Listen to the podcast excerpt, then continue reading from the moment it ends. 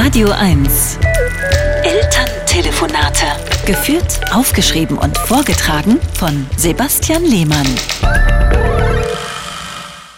Meine Mutter ruft aus meiner Heimatstadt Freiburg an. Deine Großtante Irmi ist gerade zu Besuch, sagt sie.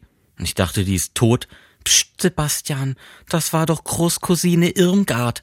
Wie auch immer. Warum rufst du mich denn an, wenn ihr gerade Besuch habt? Vielleicht willst du mal mit Irmi sprechen? Nein, Mama, ich kenn die doch gar nicht. Sie kennt dich aber. Aus dem Radio. Find ich nicht lustig, höre ich eine Frauenstimme im Hintergrund. Telefonate mit den Eltern. Was soll das?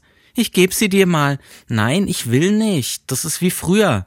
Da hast du mich auch immer gezwungen, mit den Kindern deiner Freundin zu spielen, während ihr in Ruhe Kaffee getrunken habt.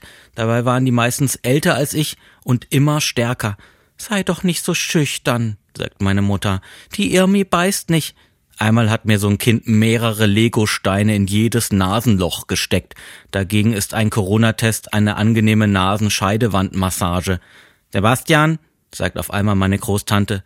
Hallo, Tante Irmi, wie geht's dir? Kann man davon leben? fragt sie, von diesen Telefonaten im Radio. Ich schreibe auch noch Bücher. Habe ich nicht gelesen, sind bestimmt auch nicht lustig. Na dann, Irmi, schön mal wieder mit dir gesprochen zu haben. Meine Mutter übernimmt den Telefonhörer.